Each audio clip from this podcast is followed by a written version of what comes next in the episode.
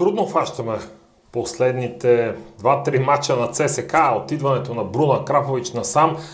В Лига Европа гоним първи гол. Той така не се получава, преки червените спечелиха точка при гостуването срещу Клуш. Четвърта вечер надиграха категорично, особено през второто по време румънския шампион. Но още веднъж ще напомним, че основните и важните матчове за тима до края на 2020 година са в първенството.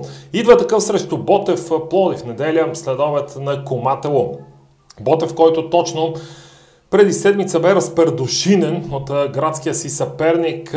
Загуба, която дълго време ще боли и ще рефлектира върху изявите на канарчетата. През седмицата последва едно извинявам се за грубия жаргон, мижево равенство а, срещу Славя, но то поне бе някаква глътка въздух.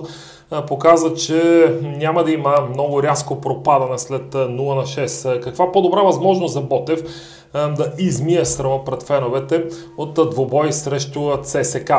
ЦСК от своя страна е длъжен да победи на всяка цена. А в четвъртък вечер мнозина се обединиха около анализа, че може би червените са си запазили головете за някой друг матч. Дали пък не е за този срещу Ботев. Така че предлагам Ботев Плодив ЦСК над 2 гола и половина. Коефициентът 2-3 дни преди матча е около 1,90 плюс-минус, зависимост от букмейкърските къщи. Над 2 гола и половина, може би с лек превес за червените, които ще вкарат повече и ще потърсят победата в Пловдив.